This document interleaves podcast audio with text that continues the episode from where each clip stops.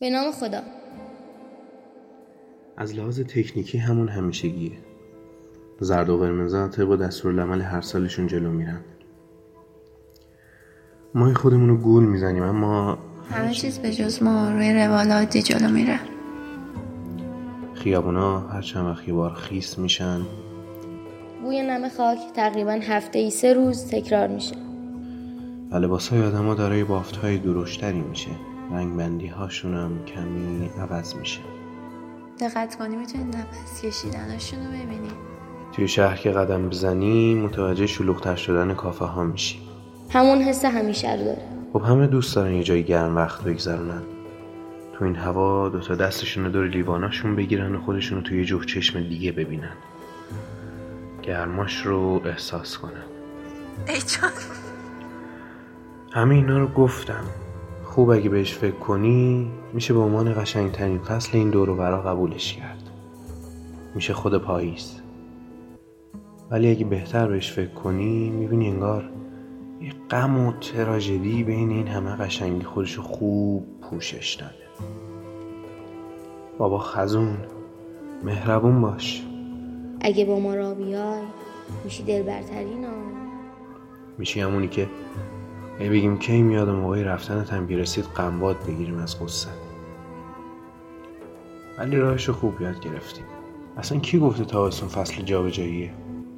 ما که هرچی رفتن میدیم مال پاییز بوده.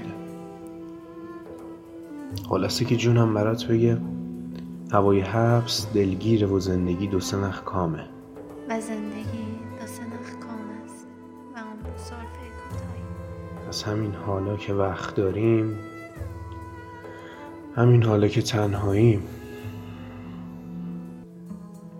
خزون بیا این بار سخت نگیر. اما حالا آدمو چطور؟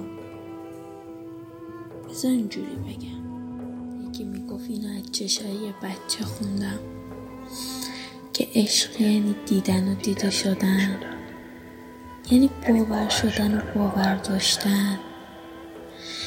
باور کن زندگی همینه، این که یاد بگیری چجوری باش زندگی کنی، زیر بارون خیس بشی، اول با خودت بعد با بقیه، یاد بگیری اول با خودت بعد با بقیه رفیق باشی. خودت باشوی از اینکه چی پیش میاد نترس. شب که راز بودنت را پوشی، بار که ساز دیدنت را سرداد، عبر که شوق خندهت را باری، من که شعر ماندنت را خواندم.